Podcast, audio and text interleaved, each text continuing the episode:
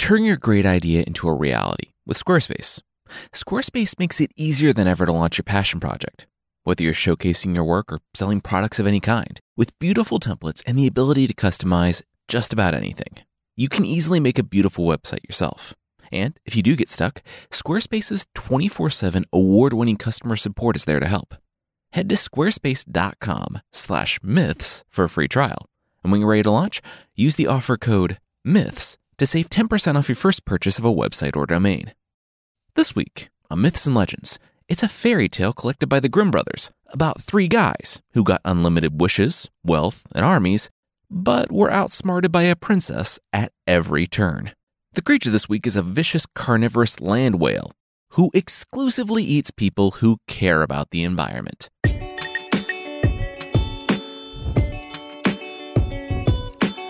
This is Myths and Legends, episode 186. Don't be weird. This is a podcast where I tell stories from mythology and folklore. Some are incredibly popular stories you think you know, but with surprising origins. Others are stories that might be new to you, but are definitely worth a listen. So, before we jump into things today, we should talk about something. I can count on one hand the number of times we've talked about current events on this podcast, and they include such relevant and hard hitting topics like referencing Pokemon Go and the killer clown panic of 2016. I made a decision early on not to talk about current events or overtly discuss politics. This podcast is meant to be a place where you can step away from the daily news cycle, enjoy a story, and maybe learn something new about a different culture. But this is a different time. I hope you know where we stand on a lot of issues, just by the way we've chosen to tell these stories throughout the years. We've tried to be inclusive, always moving narratives forward, and challenging racism, misogyny, and anti Semitism, to name a few. It's important to tell these stories in a way that doesn't encourage the prejudices of the past to persist. However, storytelling is inherently political, and there are times when silence is louder than words. Times when you can't not say something because that's exactly what allows injustice and inequality to continue. To move forward, we need to look at the narratives in our own lives and in our own societies. Letting hate go unchallenged allows hate to stay longer. So, we're making it clear. Myths and Legends stands against violence and hate and racism towards the black community and people of color. From start to finish, this podcast is just the two of us, Carissa and me. But we're learning that even a couple of normal people can make a difference and reach people.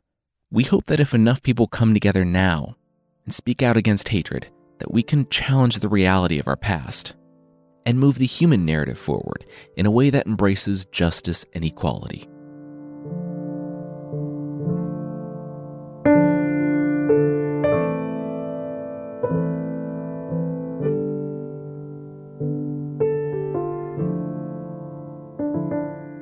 The three men had seen better days.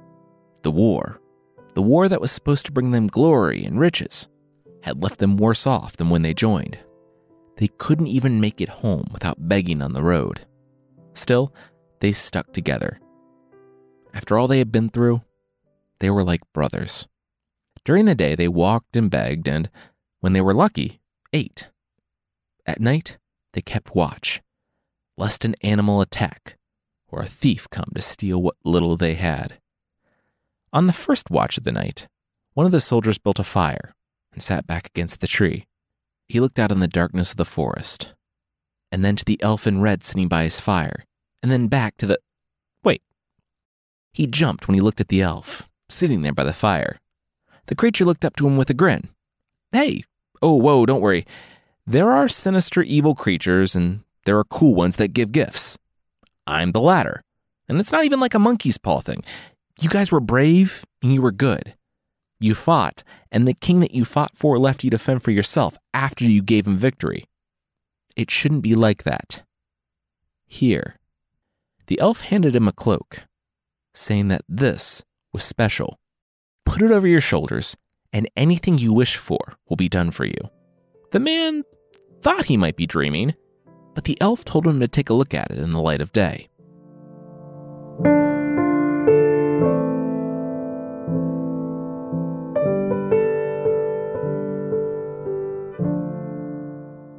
After a night of watches, the three men snapped awake. They had news. After a very polite but a little insufferable, no, you go first, no, you go first, the first man finally took the initiative and presented his cloak. He said he knew this sounded crazy, but a magical elf had come to him in the night and said that this would give him anything he wished for. The soldier who did the second watch said that it wasn't crazy because he had the exact same thing. Well, not the same thing. His was a purse. Uh, not a purse purse, but like a coin pouch. He said that the elf had come to him as well, saying stuff about how they had been treated unfairly and weren't paid. Apparently, if he just dipped his hand into this, he would always pull out a handful of gold. Oh, the third soldier said. The other two turned to him. What what did he get? He sighed. He said that the elf remarked that they didn't get the love or recognition that they deserved, so he got a a horn. If he played it, a crowd would come. The other two looked, oh, so. Yeah, so exactly like a normal musical instrument, soldier number three remarked. The other two patted him on the back. Hey, there was no reason to be sad. Look, they were brothers in arms, and they shared in the horrors of battle. They would share their blessings now. First up, the soldier with the cloak put it over his shoulders. What say he give this a spin? The other two smiled. He pointed on the horizon. Castle, orchards, stables, way too many horses. And, like magic, because it was magic, those things blinked into existence. The second soldier, soldier number two, purse soldier, dipped his hand into the bag. He pulled out a fistful of gold. He handed it to his friends and pulled out another, which he also handed to the other soldiers. He pulled out fist after fist of gold, spilling it on the ground, until he had a pile the size of which none of the three men ever thought they would see in their lifetimes. A servant drove by, pulling a carriage drawn by three dapple gray horses. He pulled up to them. He saw them standing there. Did his masters want to ride to their home?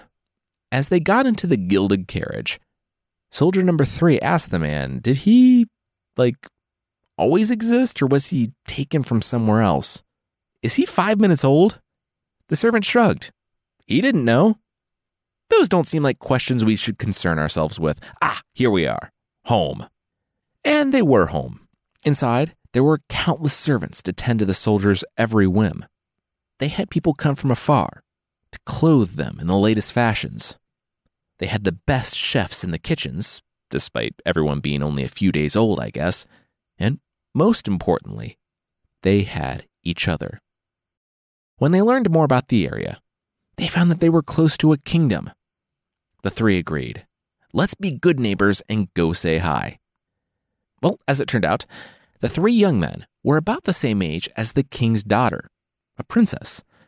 And the king, seeing three guys roll up in a gilded carriage, assumed that the three men were royalty because who else has the gall to drive around in a gilded carriage in a time of pestilence and starvation? He invited them in.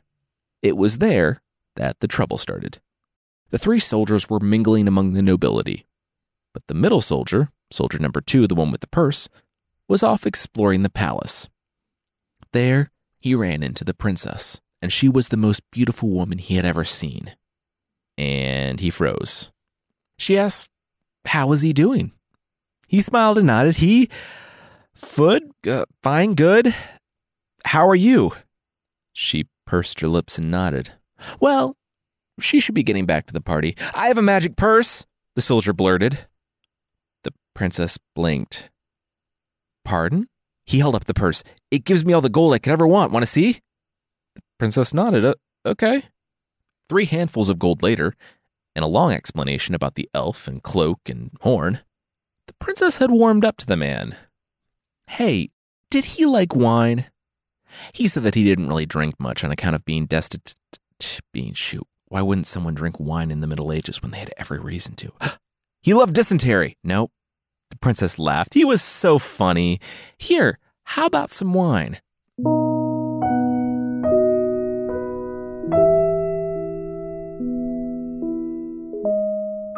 Hey, soldier number two? the voice knocking at the door called. It, it's time to go. Soldier number two? Soldier number two snorted awake. Was that soldier number one? What time was it? He blinked and looked around the room. The gold all around shimmered in the candlelight, and he rose, his hand grazing the velvet of the couch. He cracked his back as he walked over to the door. Hey, bud, time to go, soldier number one said. You, you all right? Soldier number two said that he was just groggy. He had been drinking wine with the princess, and he guessed he had fallen asleep. Soldier number one glanced around the room. Oh, look at you. Is she still in there? I want to say hi. I didn't get to meet her. Soldier number two shook his head. No, he had woken up alone. They hit it off well. He told her about the. Just then, his hand felt his purse, or the lack of the purse. Oh no. The three men found the king, still hanging out and entertaining guests. At first, he thought they were joking. His daughter stole their purse. You realize we're medieval royalty, right? We don't have any need for your purse. The three demanded that the king force his daughter to give it back. It was very valuable to them. The king, annoyed that he had to get up, rolled his eyes and found his daughter's chamber. She yawned and rubbed the sleep from her eyes when three men and her dad arrived at her door. The king, swaying in the doorway, blinked and said that these guys, something about a purse. Did you take a purse? She gasped. She would never. She hadn't even met these men tonight. The king turned. She said she didn't do it. What more did they want? It was just a purse. They probably just misplaced it downstairs. Soldier number one stepped forward. He said that they didn't misplace it. She stole it. I understand that you believe that that's true, the princess interjected. Would you like to search my room? I don't want to be inhospitable and I want to clear my name. The king clapped his hands. There, problem solved. If she somehow ended up with it, it'll be there. If not, look for it downstairs. Now, if they would excuse him, he had his kingly duties to get back to. The king bowed low, threw up in his mouth a little bit, and stumbled back down to the ballroom. The princess smiled. Her servants roused from the anteroom, and she gestured to the three soldiers to search to their heart's content. She smirked, they sneered, and they parted ways without searching the room.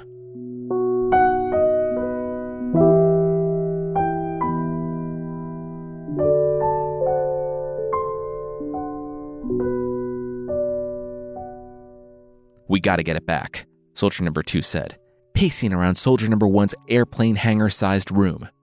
Don't you worry about it. Like we said, we're in this together, soldier number one said with a smile. He flung his cloak around his shoulders. He will be back in a second. He said his wish, and in an instant, it was granted. He was standing in the princess's bedroom. Now, teleporting yourself inside a young woman's bedroom without her knowledge or consent sounds bad, even under the most justified circumstances. But maybe, you know, to stop a thief and to get back an item that secures the livelihood of you and those you care about. And if you get in and get out and don't linger and be weird, maybe it's less bad. Unfortunately, soldier number one just had to linger and be weird. He found himself in the ornate, perfumed bedroom of the princess and saw her laying on her bed in her night clothes, pouring out gold on top of her using the purse. You might think, hey, grab that thing and go, or at least hide. He wasn't thinking about that. He was only thinking about the beautiful princess laying on her bed and pouring gold onto herself. Then she met his eyes and screamed. Once again, he didn't have the presence of mind to just snatch the purse and teleport home. He tried to calm her, but before he could say much, the door exploded inward, and the castle guards were in the room. Soldier number one shrieked, and, forgetting that he was wearing a means of teleporting out of there, made for the window. The guards rushed the man and reached out to grab him just as his feet left the edge of the window. Soldier number one splashed down hard in the moat after falling a few stories, and, soaked and stinking, pulled himself to the edge. Ha ha! Got away. He closed his eyes and wished he was back home. And then he felt an arrow miss his head by an inch. His eyes snapped open, and he looked up to the wall. There, a guard held his cloak. They grabbed it as he had jumped. He looked to wade across the moat and climb back up. but more guards were rushing from the castle. If he didn't leave now, he wouldn't be able to leave. As the arrows thudded into the ground following the retreat of soldier number one, the princess smiled from her window. She knew this cloak's power, and it was all hers now. Soldier number one returned home, downcast. It was over then. They only had a massive castle and piles of gold that they had socked away. We. we also have my horn? Soldier number three said. Soldiers number one and two sighed.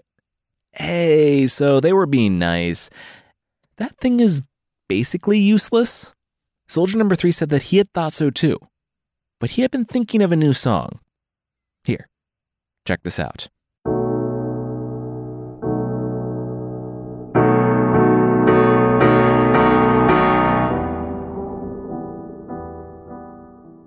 We'll see what soldier number three has in mind, but that will be right after this.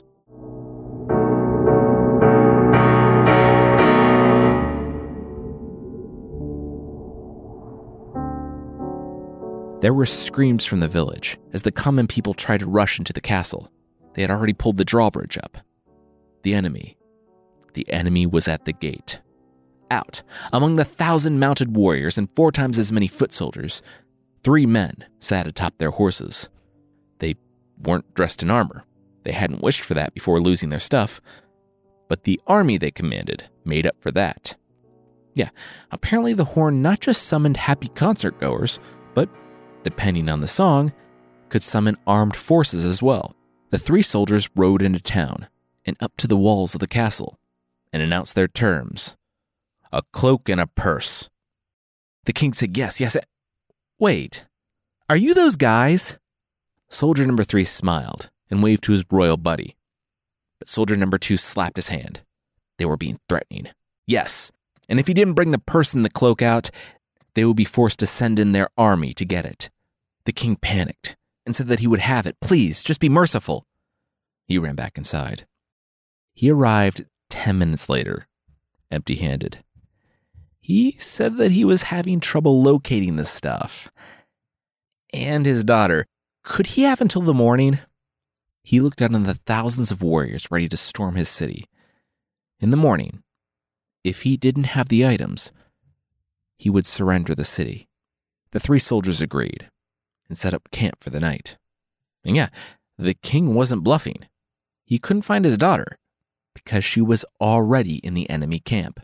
When she saw the three soldiers at the head of an army approach, she knew that they were using the magical horn, the third and final item that the elf had given them. She put the magical purse back in its hiding place, threw the cloak over her shoulders, and in moments she was outside the soldiers' camp as their men received word that they were to set up for the night. But she wasn't the beautiful princess clothed in silk. She was a hunched old woman in tattered clothes. She even transformed the cloak itself so that it could hide in plain sight. Those soldiers hadn't had any idea what they had or how to use it. The people of the soldiers' camp shooed the woman away, who, cloak open, showed them all sorts of trinkets and baubles she had for sale. She moved from campfire to campfire all night long, making a few sales, yeah, but also becoming invisible. There were others selling among the invading soldiers, so she just had to become one of the crowd. That's how, in the early hours of the morning, and well within any perimeter guards were watching, the princess slipped into the tent of soldier number three, took the horn that hung on the wall, whispered a wish in the cloak to make a decoy which she hung on the wall, and teleported back to her bedroom. In the morning, the three soldiers sat atop their horses before the castle. The time had come. Soldier number one boomed to the king Produce the purse and the cloak, or your dynasty ends today. The king hung his head. And then a horn blast came from within his castle walls. The soldiers surrounding the soldiers, the three soldiers, shook their head, blinked. What were they doing here? Soldier number three scrambled to his horn and blew it but it was just sad little flat notes. He yelled out that as their commander, he ordered that they return to their positions and attack. The soldiers gestured some things to the main three and then left. In a few minutes, it was just the three soldiers standing before the gate. They smiled awkwardly and bolted before the king could get enough archers on the wall. Back home, sure, they had their massive house, but that was it. Without the cash from the purse, they couldn't hope to support the hundreds of people they had working for them. People like the driver, the guy who was created just a few weeks ago for the sole purpose of serving these three soldiers now had some massive existential questions to deal with, and also had to find a new job because him and everyone else were let go. Weeks passed, and then months. And seeing as they were persona non grata in the nearby town, the three soldiers had no way of making money. They were starving in their massive castle, worse off than even the day that the elf had found them. One morning, they found soldier number two packing his things. He told the other two that it had been fun, but it was time for them to make their own way in the world now. He loved them, and they would always be his brothers. But after everything that happened, he was just too angry. Maybe they would meet up again, but he wanted things to end on good terms. He didn't want to grow to hate them. They understood, and they let him go, hoping that someday, somehow, they would see him again. The time came that the other two needed to either starve or leave, so they, too, chose to go. They weren't a week out when soldier number three tripped in the road. What? What's that? They looked. Crossing the road and going into the forest on either side was a snake, but like a snake with human skin. And no, it was kind of porous in that it had pores and it had two ridges on the bottom of it. Is that a nose? Soldier number one asked, and after a lot of walking, sure enough, it was an impossibly long human nose. They found one end of it, the tip of the nose, and so they followed it over the river and through the woods and over three more rivers and a field, and who was on the other end? But soldier number two. He was lying there, groaning and sunburnt. Soldier number one, Soldier number three, is that is that you guys? I need help, guys. A couple days ago, he had chanced upon an apple tree in the woods. It was a great find, seeing as they had all been starving, so he filled his pack with apples and continued on his way. Well, those apples contained some surprises, and not the good kind that you like. He devoured three apples for his dinner that night, and then laid down for bed. He freaked out the following morning when he thought it was a snake in his camp. But it wasn't. It was his nose. He coiled it like a hose and wrapped it around his shoulder before having two more apples for breakfast and continuing on. The nose became too heavy to carry around day two, and he collapsed completely on day three. He knew he was only prolonging the problem, but he only had the apples in his pack. So even though it just made his nose heavier, he had no choice but to ration them until he found help and now his help had found him. His buddies nodded. Sure, okay. You know what? They could figure this out. After trying to pull his quarter mile long nose like a garden hose and catching a donkey, and then subsequently almost killing a donkey by piling hundreds of pounds of nose on its back, they were out of ideas. Yeah, yeah, you guys really messed this up, the three soldiers heard from behind them. They shrieked and saw the elf in the red cloak standing there. I gave you unlimited wealth, a teleportation cloak, and a way to make an army from nothing. And it was stolen by one person who had none of those things, the elf noted. You know, I should let her keep them. She actually earned it, but I'll give you guys another chance. Those apples are my apples. And there's an antidote to the, like, anaconda nose thing. He pointed to a pear tree, that pear tree, yes, the one right next to them. The same as all the other ones that soldier number two had passed on the way here. If he ate those pears, his nose would go back to normal. He didn't want to overdo it, though, and get like a skeleton nose thing. The soldiers asked why the elf even had those. Like, why plant multiple trees to make people's noses grow super long and then shrink? The elf narrowed his eyes. He didn't have to explain himself to them. This wasn't the only thing he had going on. After eating the pears, soldier number two, sore and very much in need of a shower and some salve for the underside of his nose, rose. And now I have given you the tools you need in order to get your magical items back. The soldiers looked at each other. Pinocchio fruit? How would that help them get their stuff back? The elf pinched the bridge of his nose. You know, if he was talking to the princess, she would have figured this out by now. She did all of her stuff with a cup of wine. The rest of it was just unforced errors on the part of the soldiers. All right, circle up. Here's the plan.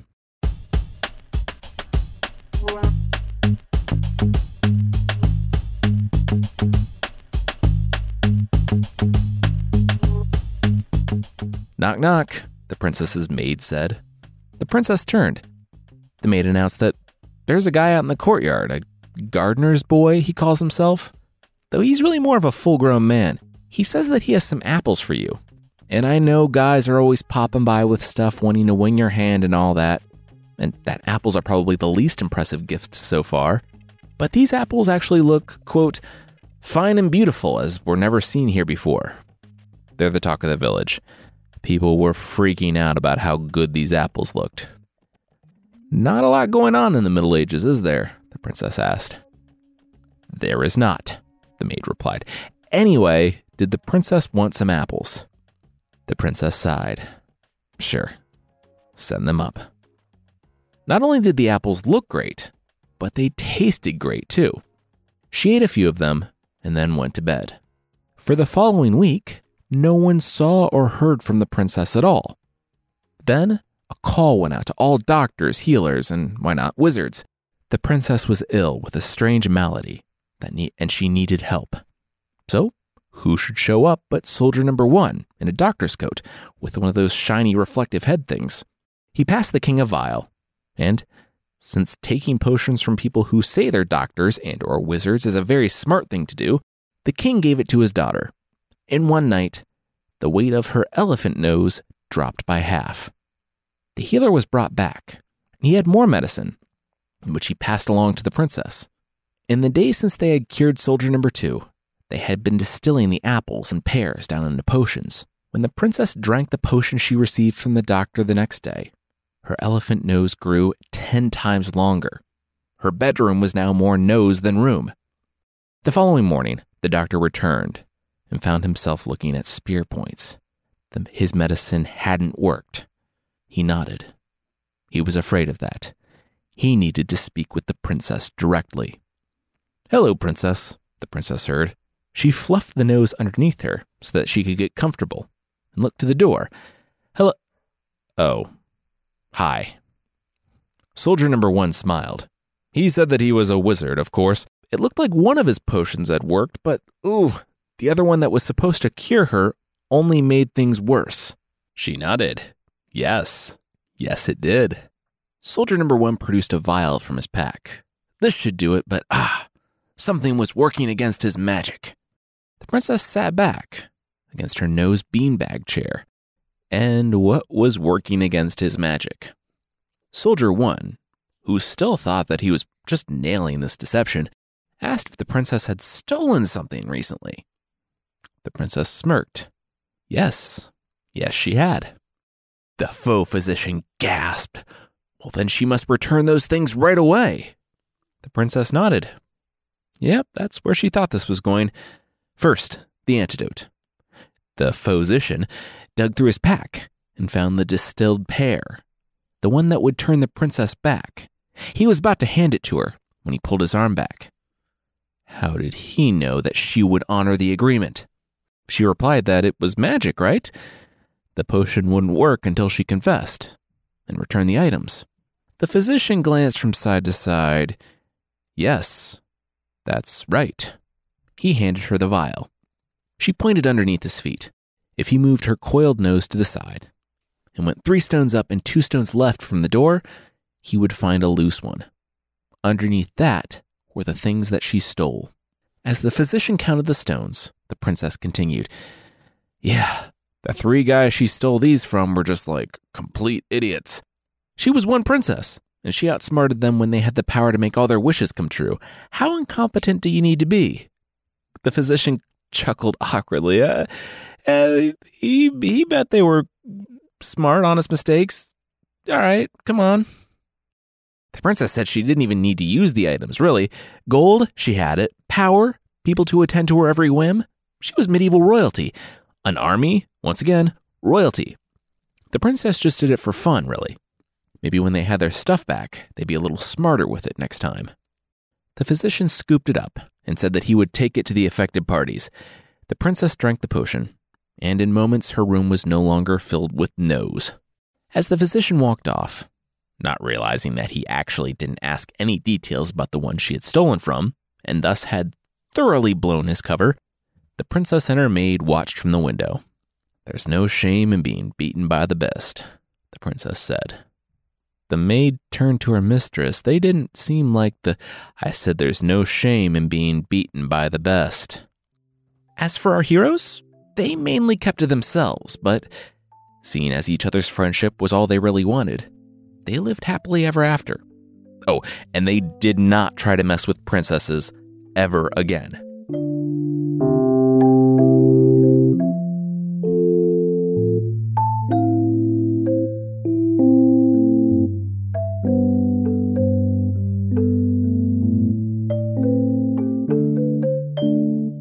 Like this story because everyone ends up okay in the end. The princess probably went on to live the life of medieval royalty, and the three soldiers, though pleasantly clueless, went on to live a life as buddies in a castle, even to the point where they could rehire that old, existentially devastated driver. Next week, we're returning to the heroes returning from the Trojan War, and we'll see how Agamemnon fares when he returns home to his wife, who's still a little upset about the whole sacrificing their daughter thing. Oh, and his new mistress from Troy, Cassandra, really does not help the situation.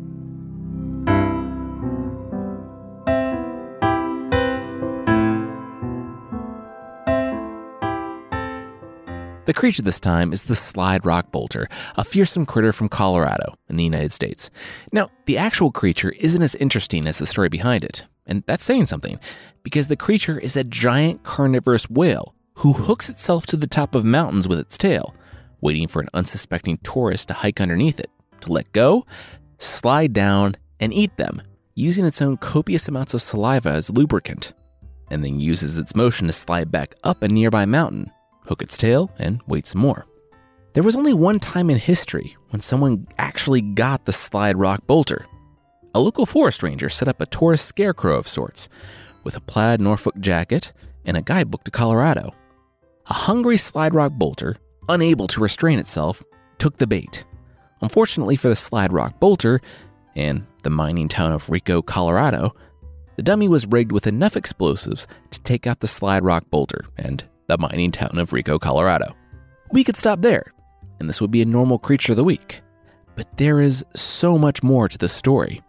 In the 1800s, there was a gold rush in Colorado, and even though the land belonged to the Ute peoples, a Native American group, the US government wanted it. Surprise. Ouray and his wife Chipeta, the leaders of the Ute, had a son go missing during battle with the Sioux. Felix Brunot came and said, Hey, we found your son. All you need to do to get him back is to sign over 3.7 million acres. The leaders did that, and Brunot, the U.S. Commissioner of Indian Affairs, to show you how deep the corruption goes, produced a child who looked nothing like them and didn't even speak their language. And despite their extortion of grieving parents' devastation, not even paying off for the parents, the agreement was still binding. And the US started mining. And they stopped mining in 1893, a silver panic hit the mining town of Rico, which had swelled to a population of 5,000, and the businesses closed. The mining operations in the area went belly up, and by 1900, the population in the town was around 800. With the fall of one industry, another took its place logging. And it took only 10 years before the area that supported the Utes for hundreds of years was devastated by deforestation. And surprise, conservationists were not happy. That's why, in the stories told among the loggers, the people doing the deforesting, the victims of the slide rock bolter were always tourists from out east. The same people that were coming in and saying, hey, maybe don't cut down all the forests. It's unclear whether or not the creature was created to try to scare visitors away, or if eating environmentalists was just wishful thinking on the part of the loggers and logging companies. When it comes to the town of Rico, you have to think about the timeline of the loggers coming in. They arrived a decade or so after Rico's heyday. so they only saw a crumbling old mining town whose destruction dovetailed with the story of the Slide Rock Bolter. In the end, it wasn't the explosion of a carnivorous land whale that doomed the town of Rico, but time and capitalism.